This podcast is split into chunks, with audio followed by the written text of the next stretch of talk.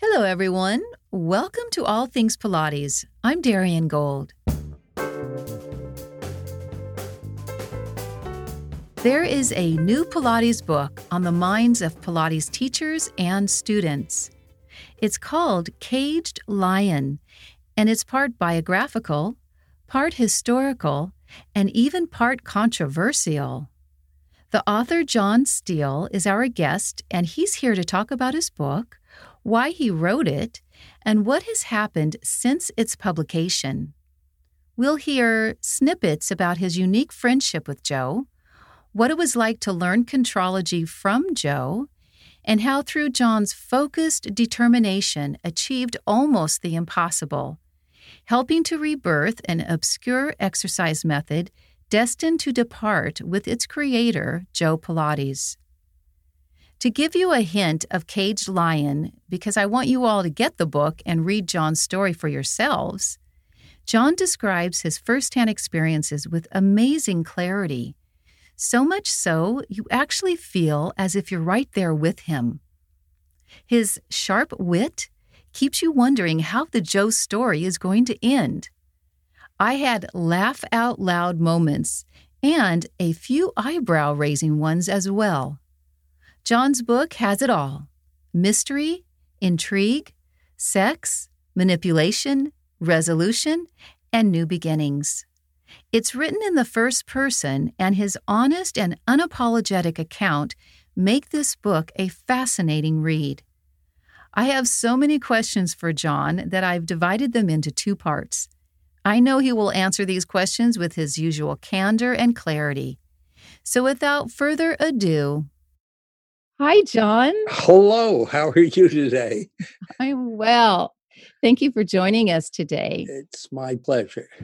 John, why did you write this book? I wrote the book for several reasons. One of which was uh, that this uh, uh, this was a part of of my life, a big part of my life, that uh, had actually almost disappeared from the uh, from from the great success of Pilates, and I discovered when I did the keynote address at the PMA in 2007 that very few people knew even uh, that uh, there was a man named Pilates, much less what he did or uh, what influence he had uh, on uh, what they were teaching.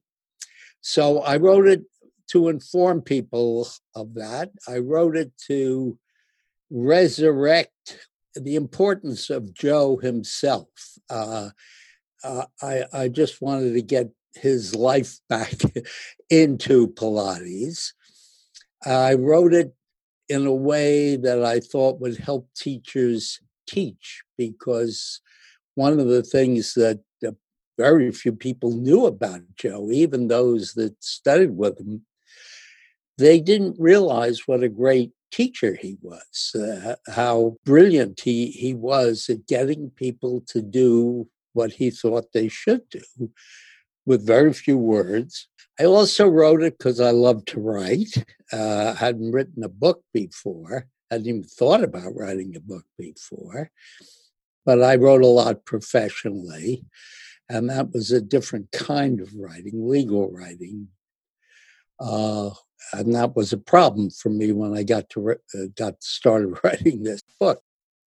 I couldn't get my inner lawyer out of me. Uh, it took me years to conquer that inner lawyer, but you know, I I had no idea really what would happen with this book or what shape it would take when I started to write it. I just felt it had to be done, and I had to do it and that's what I did. How has Caged Lion been received? Well, in the Pilates community, eh, which uh, I mean the professional, the teachers like you and studio owners, I think it's been received great. I mean, I get four or five emails a day. I'm reading your book. I, I love it. Uh, your introduction, for which I haven't thanked you yet, but I have to, I mean, that's just great. I hear that uh, constantly. People do laugh.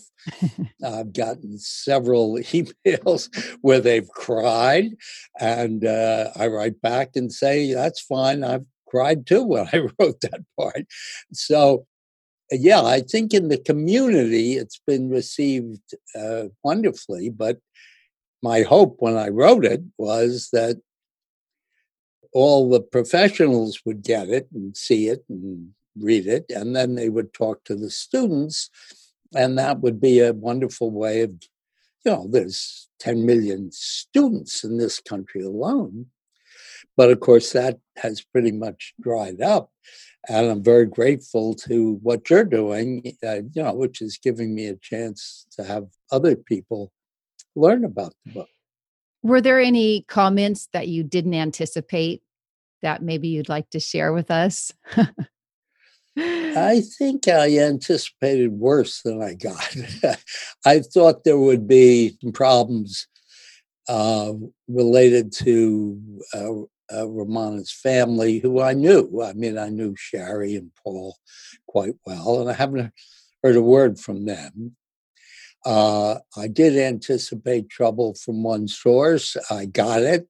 It's been a very minor incident, I think. It hasn't really been much of a disturbance. And, and actually, when it happened, which was, of course, online uh, on social media, all of a sudden, about four or five people who'd read the book, who I never had met, jumped to my defense. So that felt great. let's, speaking of jumping, let's jump into Joe's studio. When you first began lessons there, you describe a moment in the book where there was something buried in the routine. Can you say more about that? Yeah, I think that's a, a it's a very good question. Buried in the routine is is a very important uh, thing for me. I, I I didn't know exactly why I came back second time.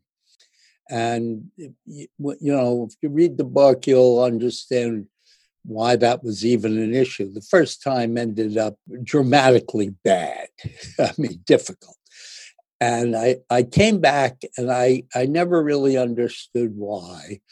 And again, to answer the first question, one of the reasons I wrote the book was to actually find out a lot of these things about myself.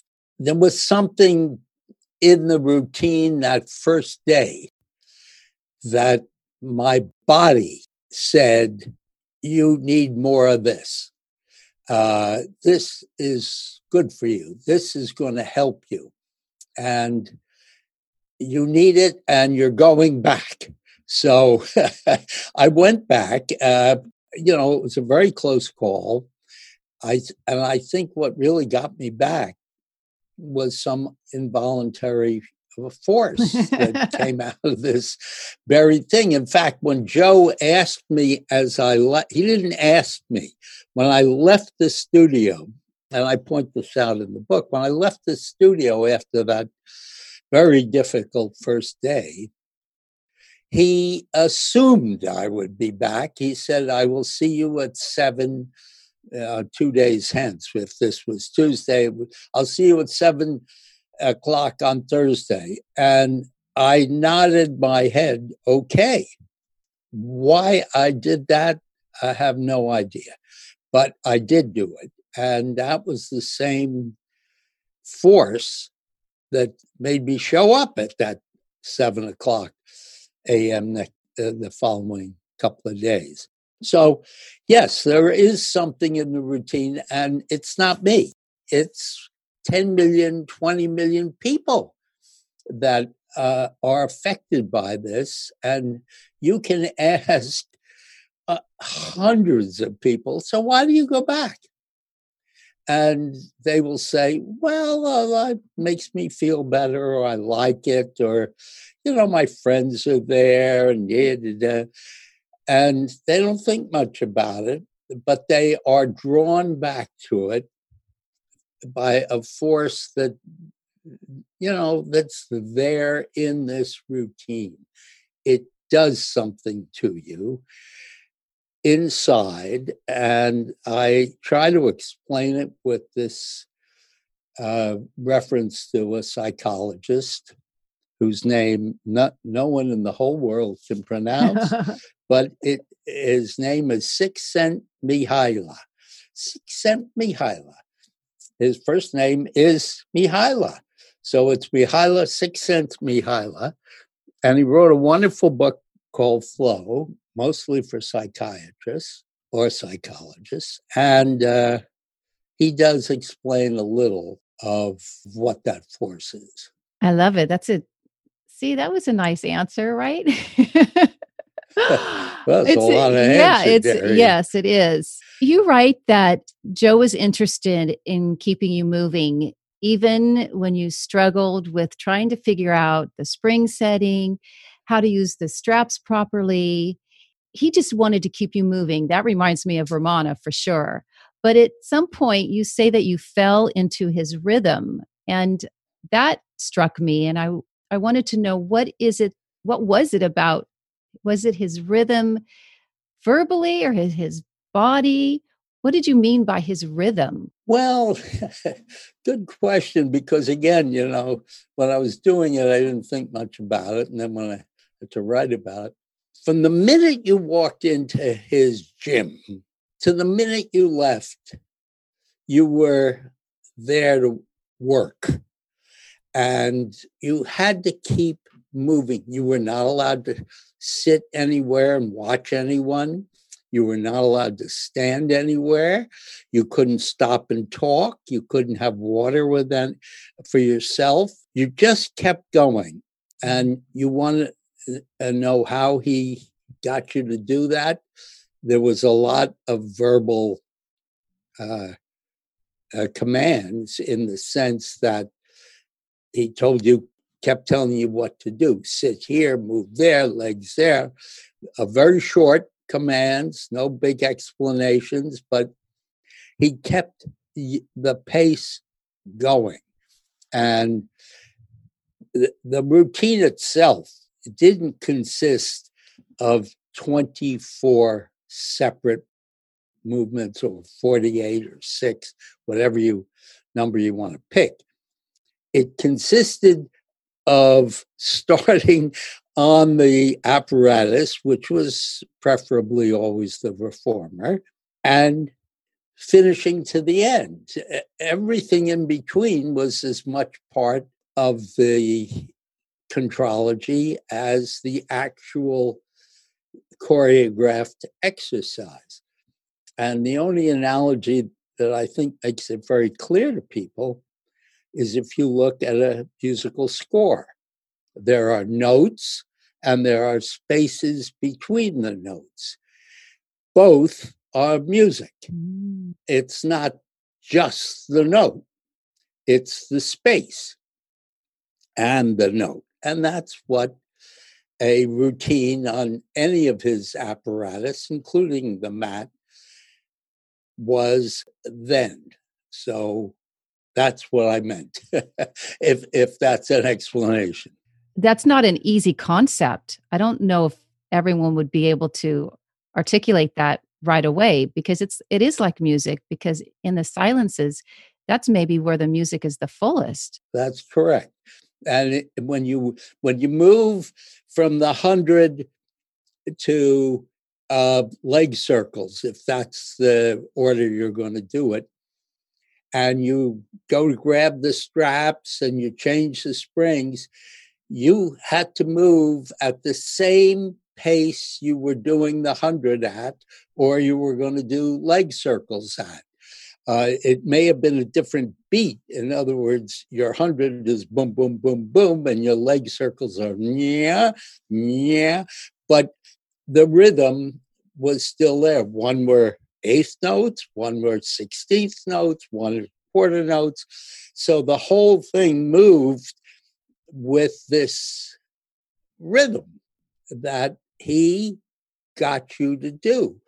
And just like when you go out on the dance floor, sometimes the first 10 movements of whatever you're doing, you're a little stiff and you're maybe offbeat and you step on your partner's toes. But after a few minutes, you drop into the rhythm of the music. And that's what I meant when I said I dr- dropped into his rhythm. Mm, it's beautiful. Okay, from the workout to the shower in the studio. Same rhythm. so people were supposed to shower after the workout, and Joe insisted that everyone use this specific type of soap and brush that he supplied. How did people handle that experience? They mostly ignored it. And that that soap was very harsh. The brush was very stiff, and uh, you know he, he now and then he jumped in the shower, uh, which he did with me and he did with Mary Bowen, and, and obviously he did with other people as well. So, but you know, he couldn't be in the shower with you all the time. And, you know, uh, people I'm sure brought their own soap. I did not. Uh, whether they used the brush or not, I didn't jump in the shower with anyone probably would have had a little more fun some of the days had I, but I didn't. And uh, the I still use a stiff brush and pretty, you know, not too fancy soap, and the, it makes, I think, a difference. He was he was right. You know, now people put on stuff to ex- defol- exfoliate themselves or whatever. That brush did everything you needed to do you came out pink if you were white. If you were not white, you came out a deeper color of yourself. So, this was an overall philosophy in the contrology system than caring for your skin. I guess that's was he he felt that the skin was well, he, part of the whole you know, thing. No, you know, it wasn't broken into parts. Uh, Joe saw your whole life as a caring for your system. You know, you had to, you should walk a certain way, you should sit a certain way, you should sleep a certain way, even to develop that bednasium, that gym in the bed thing. He saw it all as one thing it, that you were scrubbing your body was no more important or less important than doing the hundred. I mean, you know, exercise was not how we I think, compartmentalize it now. It wasn't a separate thing you do, it was how you lived in his mind. And if you can, and you know, that's what I keep thinking is what's buried deep in contrology that need to feel that connection all the time not just when you're in the gym or taking a class or even now virtual class. It's there all the time. You get up and take a walk, you should be doing contrology. In Joe's mind, and in my mind now. But, you know, I, I don't think you have to bang people over the head with that if they don't a lot of people do do it though. I mean, I speak to people about, mm, so does this stick with you? Oh, yeah. When I walk, take a walk, I pull my shoulders back, I drop them down. I, I'm conscious of my whole body. Clara, will you tell us about her and how was she as a teacher? Well, I, that's a very difficult question. Uh, her presence was very important. I think I, I'm trying to recall, you know, when she and Joe were together in the gym, he took all the air, all of it. There wasn't a drop left for anybody. So they were helpers and they kind of did you know, what they thought he wanted to have done. But they never were the teacher. So in your studio, you can teach, and you may have two or three other teachers there. They could be independent contractors, they could be employees of yours. They have their own clients. They teach, they teach separate classes, they teach privates, whatever. And I see that in many, many studios. That's not how it was there. It was only Joe. Then, after Joe died, uh, John Winter and Hannah Sakamoto, they sort of did the teaching, but there was no one to teach. the 50 or so of us, if there were even that many, who continued on with the work, all knew it extremely well by then. No new people came in during that period. When Romana took over, she was a gifted teacher. She was a ballet teacher. She knew the body extremely well. She knew movement extremely well. She had a very energetic and quite commanding presence. You listen to her. Everyone who, you know, has been trained by her remembers that so well. She really was a gifted teacher in a very different style than Joe. Clara kept coming to the new studio, and she was in the old studio after Joe died. She'd come in not an awful lot, but she'd be there. But she didn't really, you know, start with a new pupil or a new student, a pupil, a new student, and indoctrinate him. She just, I never saw her do that. She did take over there were certain people who didn't get along well with Joe. Oh, gee. Uh, I wonder why. well, there were. And uh, she would sense that, and she'd be a wonderful backup for that. And she would take over and help them learn the routine. But in answer to your question, Eh, she wasn't a Romana. She was certainly not a Joe. Had she had to do it all by herself, she couldn't have done it.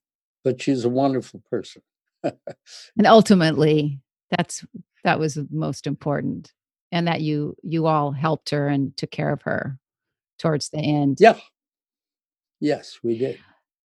You describe in the book that you and Joe spent time walking, and as you describe almost power walking the streets of New York City. And one time, Joe said something I know you will never forget, but he had never said it before. Sex is as important as contrology. And I was wondering if you could take us back to that moment when he said that. Well, that gets pretty personal, because, but, and I think it is with everyone. Uh, first place, let's put that back into that same context. Everything was contrology part of your life. Yes, that's right. Whether you're walking or whether you're having sex or whatever you're doing was all lumped, uh, taking a shower was all lumped into the same rules for living, let's call them, uh, return to life. I don't know where he'd been that he had to return to life, but he felt that that was life was contrology. So when he said sex was as important as contrology, what I heard in my head was, wow, coming from him, nothing could be as important as contrology. But here it is sex. So uh, originally, I was a little perplexed by why he brought it up or how it happened. And again, you know, I'm reconstructing in my mind what happened in 1964. So that's a long time ago. That's 56 years ago. Uh, and then, uh, you know, I got a little worried because I, you know, I hadn't, he hadn't ever asked me about my own life, uh, my own relationship. He knew my wife didn't come in And that bothered him to some extent. Why doesn't your wife come in? He might have asked me sometimes. You know, so I was a little like, oh, something bad's going to happen. She wasn't interested at all in working her body that way? Your wife at the time? Uh, or she didn't want to be near you? well, no, no one outside, no one outside of the small group people was. I mean, she didn't know what it was really. She, no, she wasn't interested. She was interested in other things, and uh, most people weren't. You you, you know, if I said to someone at the office, "Where are you going?" If they asked me at five o'clock, I say, "I'm going to go, you know, do a session with Joseph." What's that? And I try to explain it. They'd look at you like, "Well, you're really strange." And uh, no one knew anything about this. Or, you know, the ballet world did, New York ballet world did, but no one else did. So, your sex life. oh, my sex life. Let's stay away from that. but Joe, Joe, well, it le- well it leads me to that other question, which was the two inventions, the magic circle and the V bed. Yeah. With that in mind, with with sexuality being part of this whole contrology system and Oh, sure. Well, that the I mean, yes, we got into my problem and at home and we got into his solution for my problem at home which was really a very important thing for me just to be aware that yeah, Jewish guilt, goodbye. I mean, basically, that's what it was. So, in terms of the magic circle, yes, that's that's sort of a joke. But in terms of his concept that if he could make his system of exercises feel to the people doing it like they were like they felt when they were having sex he could sell it. People would go for it. I mean, he was well aware, even given the shift from German uh, culture, which was very strongly oriented toward going to the gym and getting in shape and hard work and all that. If he could get from that to the American kind of casualness about everything, and you know, hey, you don't have to work out. Don't bother with that. If he could get that German thing over, and he thought he he came up with this thought that he expressed to me as this big dark secret, which I hadn't thought much about. That if he could get the movements in his program to emulate the movements of sexual intercourse, he would really have something. And he did. And I have, maybe for 20 years, if I've been in a studio and gotten it all close to a teacher, and it would come up, something would come up, I say, well, you know, it's all about sex. And they would always sort of jump back and say, What do you mean? I say, Everything you're teaching, everything I'm doing is all about sex. And it's not that you're training people for sex, it's that you're doing things that feel good when you're having sex, they remind you of those positions. It's that. And it prepares you to have better sex. And they would always jump back instantly, as I said. But after a few moments of reflection and visualization, I mean, when you when you see the Pilates, the basic mat work or basic reformer work, when you see what's going on with that, take a look at one of the pictures behind you with that lady with her leg in the air. I mean, it, it these that's are no lady. That's me. well, you're a lady. that's a, a beautiful picture. But the point being that relation ha- happens subliminally to people, and he knew it. And he, he never made a point of it. He never try to sell it that way. But he knew he was instilling in you that good feeling. And that's what that was all about. And I think people, you know, I've got no comments other than from you or questions. And so that tells me a little about you, Darian Gold, but that's good. But the point is, it, it, people have accepted that as as being the truth. It's there's something there. The magic circle thing, that's his joke. I mean, I I had several German clients in of my career, and they all had this this wonderful sense of humor. There was always some little joke within a joke, and the magic circle is a joke. Uh, and I explain why in the book, and I think I should leave it. Yes, there. yes. Well, I know so many people are going to get this book after this airs. I think already about six people that I know they've already gotten the book from you. Good. Okay, so besides sex, you and Joe also spent time at Central Park Zoo. What was that about? What was the attraction for Joe? Well, that that is at the very core of of him.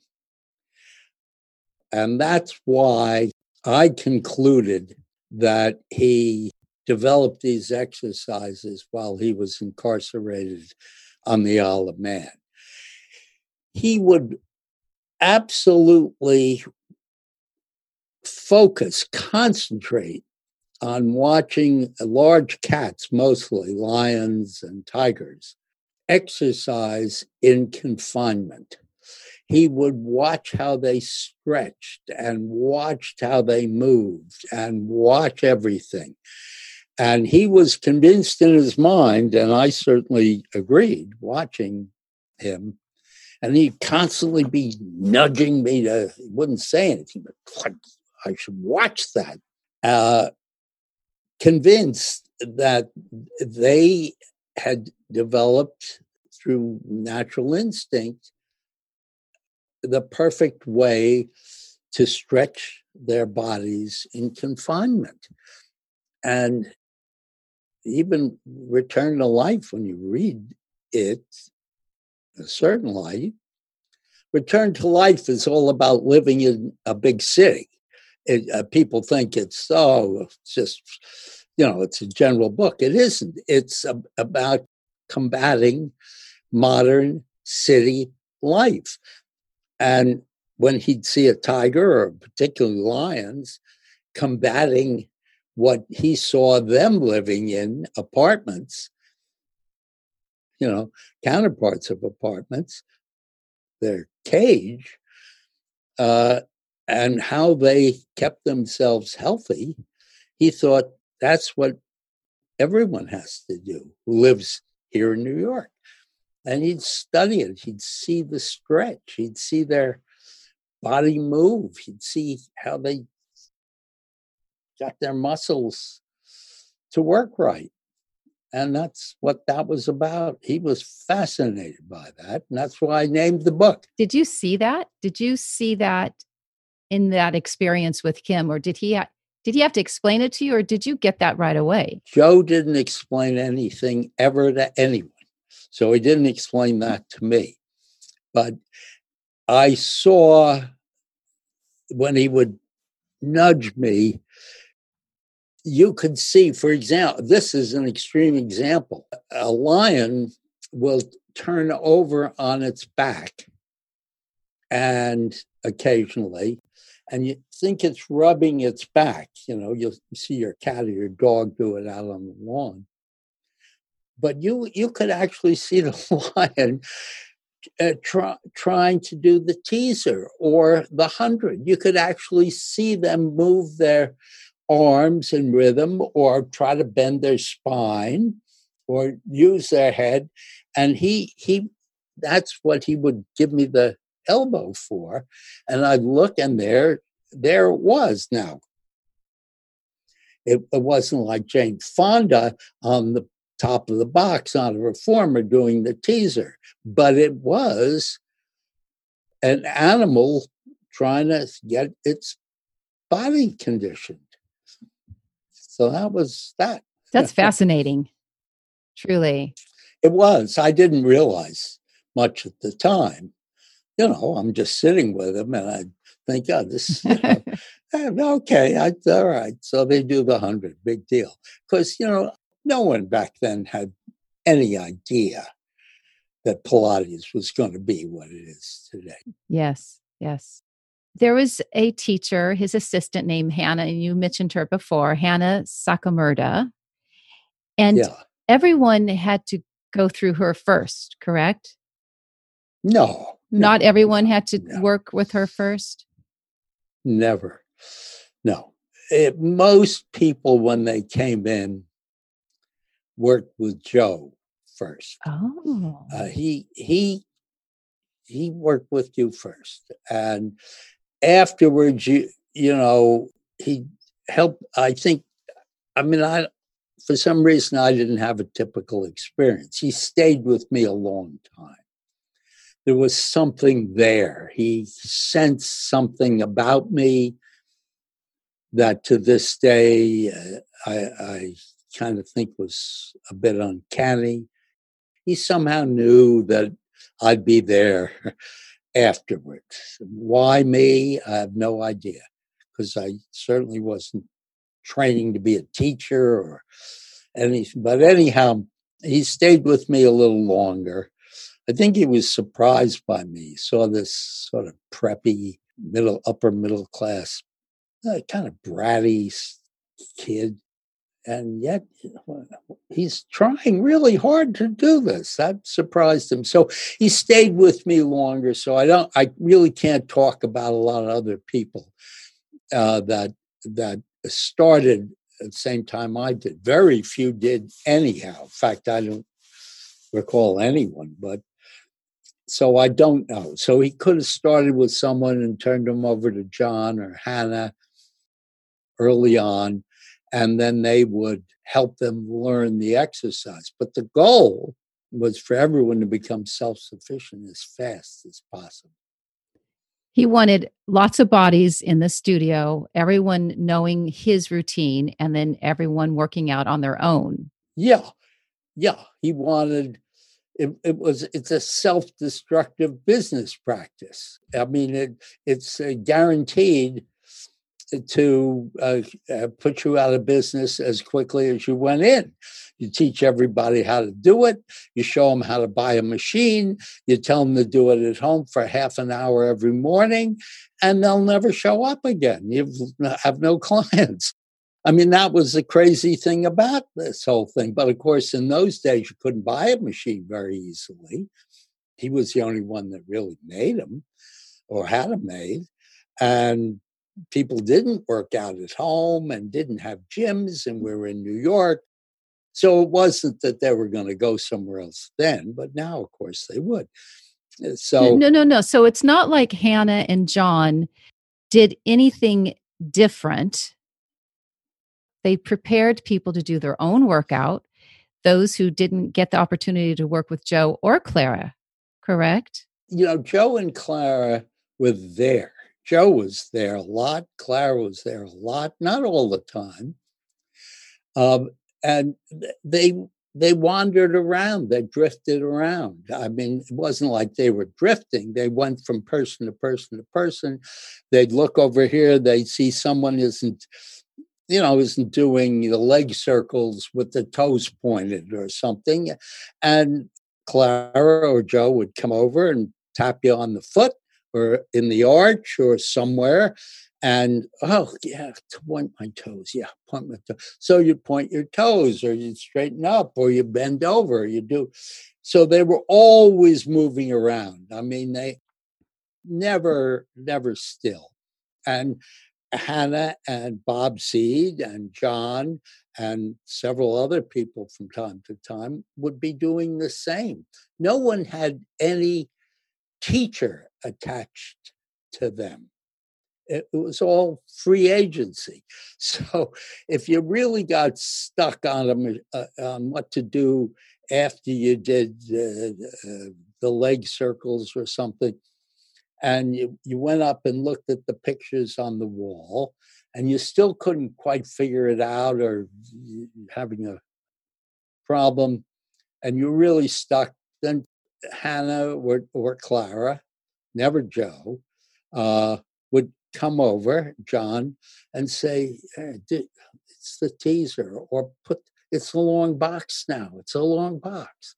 Uh, they kind of slip you the, you know, it's like a college, uh, high school exam where someone next to you says, the answer to number three is seven. Uh, it was, it was, you know, you weren't allowed to talk or make noise or ask questions. So that's how it was. And you learn fast. I mean, you know, it's surprising. I, I still do the exact same routine I did 1963. Have you ever filmed yourself? No, no. I, I mean, I, have seen enough horror movies. I don't have to do that. that would be, well, how cool would that be that the author of Caged Lion is practicing Joe's work? That would be fantastic. Come on. Well, well, of course I am. Yeah. I mean, for the world to see, John, think about it. The, the world, uh, there's too much of me to see now. Back in the day, yes, but not now. Hey, podcast listeners. I hope you're really enjoying my interview with John.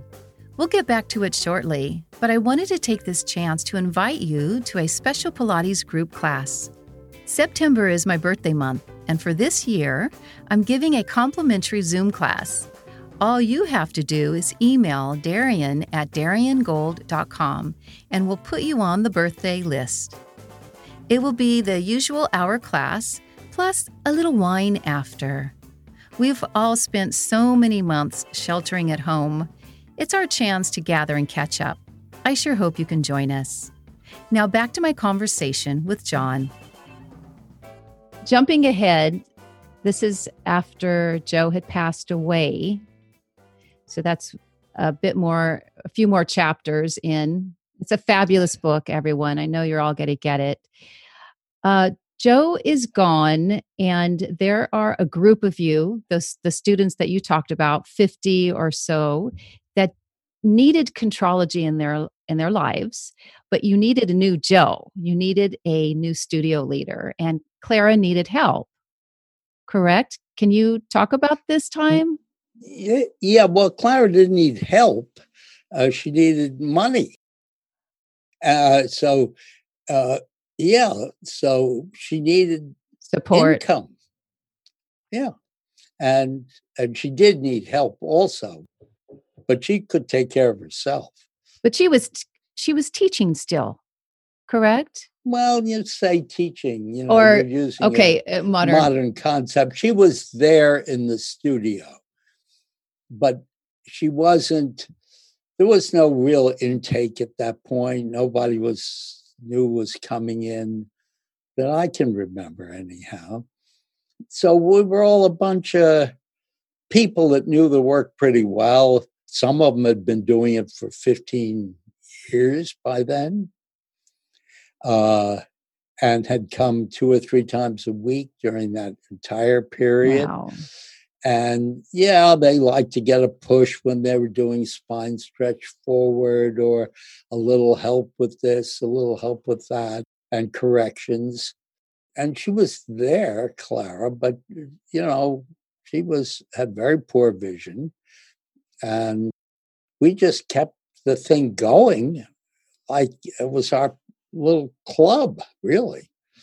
And there were maybe 50 people but of the 50, only about eight of us were active in keeping it going. We expanded it a little. Uh, we always wanted to expand it, but you know, people just wanted to come up and do their thing and go home. And we expanded it a little, but when we when we moved, because everyone got excited about that, and but the we didn't have we didn't have a captain uh, of the ship. And then in 1972 ish, you met with Romana yes. Kryzanowska. Well, it, it, was about, she died in 67. So it was, you know, pretty close to 70 when I started on the quest for a new leader. A new leader. Yeah.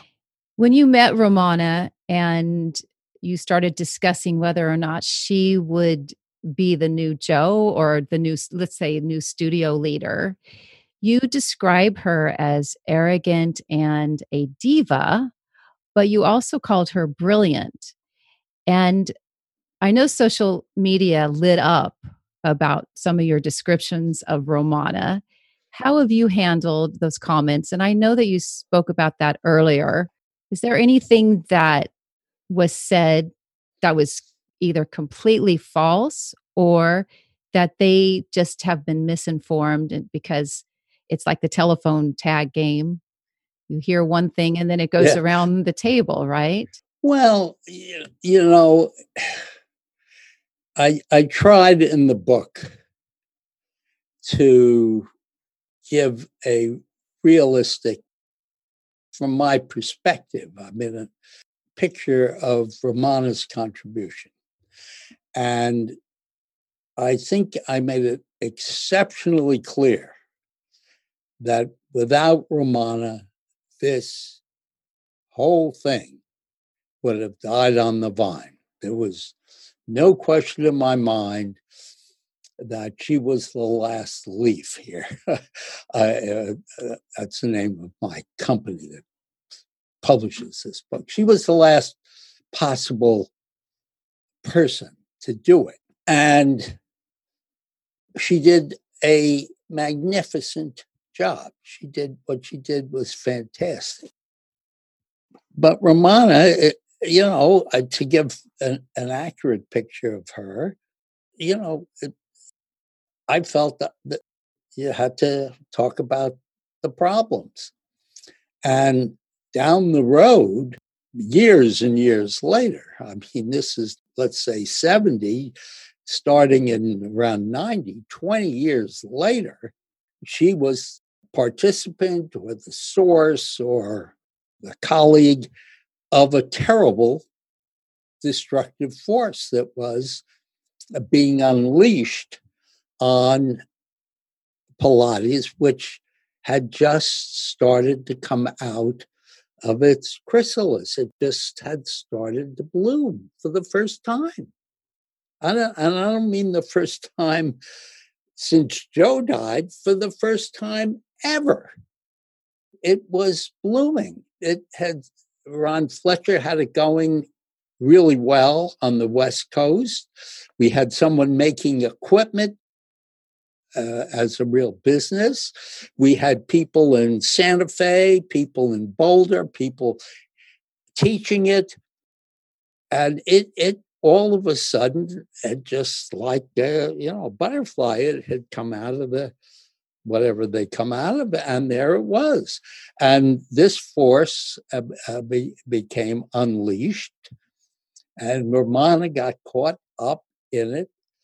And I thought in the book it was important to remember that she was, you know, had that in her from the beginning.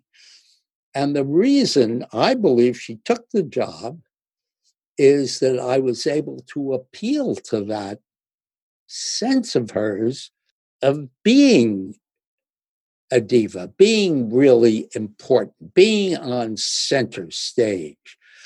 And it it sunk in and she acted that out for the rest of her life which was a great thing for Pilates because she brought unbelievable energy to it from 72 to 84, whatever it was when Aris Isotoner bought it. And eh, without that energy and that skill she had as a ballet teacher and knowledge of the body, you know, would have gone away. It did go away, but it left an impression. there are people out there that kept it going, Ron Fletcher being one of them, uh, but not uh, Joan. Uh, uh just dropped her name. She'll be very angry. Breibart? What? Yes, Joan Breibart and and the crew in Santa Fe and out west. They kept it going, and I think a lot of that was from what they got from Romana. Yeah, so it, when this terrible thing happened, and when we we got to court, and and she is saying to the judge that she's the only one that can tell if it is pilates or not pilates and that she has to have control of this trademark and that that's what joe wanted. And i'm sitting there saying oh my god this can't be. I mean no. And i called her an imposter which i think is true it was true. Well, I did get a lot of flack on that, and I answered it as quickly uh, as I could. I didn't want to get in a fight with anyone. And a lot of people said, yeah, yeah, read the preface. He says this is his impression of what was going on. I was going on. And, you know, so I got people coming to my defense, and it was not the fuss that lasted very long. I'm curious when in the book you talk about Romana selling apparatus because it was becoming more this work started getting out of control. More and more people wanted to open their own studios. Which company did she Gratz. Oh, I see. Okay. So from the very beginning, she was selling Gratz Industries Incorporated apparatus at that time period, correct? Yeah, it wasn't Gratz Industries. It was just Gratz, uh, Don Gratz. It was small potatoes at first. And when uh, Iran Fletcher one opened in Los Angeles, uh, the original idea was that he would get his equipment from through Romana. And Romana was extremely resistant to his whole project. And one of the uh, I was almost saying tricks. One, one, one, one of the only carrots I put in front of her to get her to relax about this, because she was a half owner of the studio, was to say, look, he's going to want equipment. How about if you get the commission personally on that? And she she liked that idea.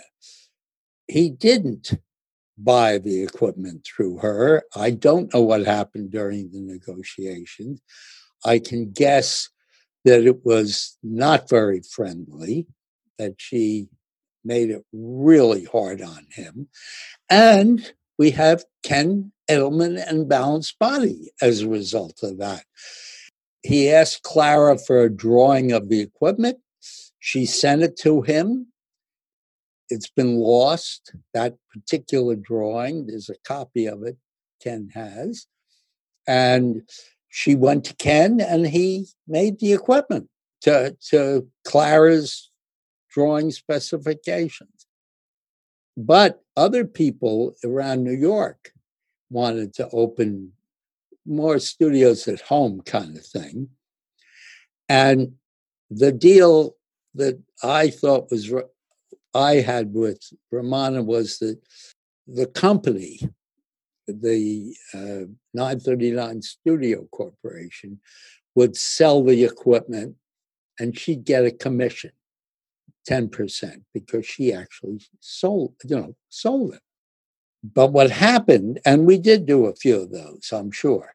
But what happened was she started to sell it all on the side. So she'd get Gratz to make it for X dollars and she'd charge whatever she wanted. And when I found that out later, I was, you know, disturbed by it. It wasn't right. Uh, but no one on, on our side cared much about the money. What we cared about was that it kept going. And it has. Yeah, but it certainly didn't then. It died twice. Died with Aris Isotoner, of uh, Stanton, died with Wee-Tai. So, but Joe knew something, obviously, because through those two experiences, it's still alive. It's maybe it had to go through those two deaths. I think it did. I think it it was waiting. It was waiting for a combination of two or three things. It it was good that Romana kept the basic choreography intact. And during that period, that was a book that was written by uh, the Philip. Philip, yes, right. And they kept it going. They worked very hard with Romana on that. Uh, the pictures are there. So it, it, you could see that it was very, very close to the Return for Life pictures. I mean, it wasn't the same, but it was close. And there were a lot of people that went through Romana's uh, stuff that had it very close. So we kept that kept it within that confine, and then it was waiting for someone like Ron. And uh, you know, he was he's always been a sort of beloved figure in the PMA Pilates world, but I don't think anyone really gave, gave him the credit. And again, he didn't do it. Oh boy, I'm going to keep Joe's legacy alive. Oh boy, I'm going to keep this alive. Uh, he didn't do it for that reason. He did it because he loved he loved what he was doing about it. He loved his work. He loved how it straightened his life out. It really did, and uh, used his talents. You know, he found Ken, and he uh, he found celebrities, and that was the, the spark it was waiting for. And of course, the press and the paparazzi, and you, you know, you walk out onto uh, Wilshire Boulevard, where it was at the time, it's moved since, uh, and there were paparazzi waiting to see if Fonda was coming out or Natalie Wood or who. Yeah, that was so. And that was great for Pilates and LA. What's your fondest memory of Ron? Uh, it, it's not fun, but I, well, I remember. okay. But it's not bad either. I negotiated the deal with Ron where he paid Clara $5,000 a month. It's all done by paper. He was already in Los Angeles. Uh, Clara had told him that it was going to be okay. And he said, fine. And then she said, but I want you to have something from John, me, uh, and he'll draw it up and get in touch with you, which I did. Two pages. I can't find the copy. It's embarrassing. but uh, it was two pages. It was about the five thousand a month. It was that we would come out. Clara would come out once a month to make sure he was adhering. And Romana uh, insisted on that, adhering to you know basic Joe's program and choreography, and uh, we would help get him equipment, and he could use the name and da da da, which he didn't. But I sent it to him. He signed it and sent it back in five minutes. That was my first thing. Then a couple of months down the road, I tried to get Clara to go out. I was going to go with her because uh, I said, We have an obligation and let's do it. Let's see what he's doing. Uh, okay. And so I made reservations, and it was probably a month or so later. And but she got cold feet, and I could. It was hard for her to get through an airport. I could tell you, and I was concerned about it. But we were going to do it. So then she said, "No, you go." so I said, "He's not going to like that. He wants to see you. Uh, who am I?" She says, "I'll tell him you go." And she did. And I called him, and he was ice cold. Uh, uh, you know, like, why are you coming? What are you going to, what do you know? I mean, I was a lawyer. All these people, you know, uh, Romana looked at me, well, what the hell is this lawyer doing in the midst of this beautiful ballet like thing? And what does he know? And so, uh, and his attitude was equally bad toward me. I said, all right, I'll tell you what, because uh, I, I could just feel the chill. I said, How about a private? Can I have a private with you? He said, Oh, sure. So I uh, booked a private with him. I flew out there. I went to the Wilshire, Beverly Wilshire Hotel, which was catty corner across the street. I showed up on time and I got there wearing my little Beverly Hills trunks and Beverly Hills t shirt and probably Beverly Hills sneakers. And I was ready to go. And kind of looking forward to it. And he was talking to uh, some woman who I didn't recognize because I'm not good at that at all. He said, uh, Listen, can you uh, work by yourself? That was the greeting. I said, Sure. He says, Go ahead, I'll catch up with you. So I got down on a reformer. He had had them in sort of little groups. He had them like in, in twos. I got down on one, and the lady who was talking to put on the one next to me. It was Raquel Welch. And here I am, you know, full of testosterone, 35, 30 year hormones, and I've got uh, uh, Raquel Welch next to me. It was pretty hard to concentrate and remember the choreography. Uh, uh so, and he did come over sort of in the middle. He was rather impressed well, your knowledge that I could just sit down and completely do it. But I could tell how he was working with Welch that it was a lot different than Joe. And uh, the routine was somewhat the same. You could, you know, see points in it that were exactly the same uh, which, of course, when she did leg circles, that, that, was disturbing for the guy next door. So, uh, but you can see that.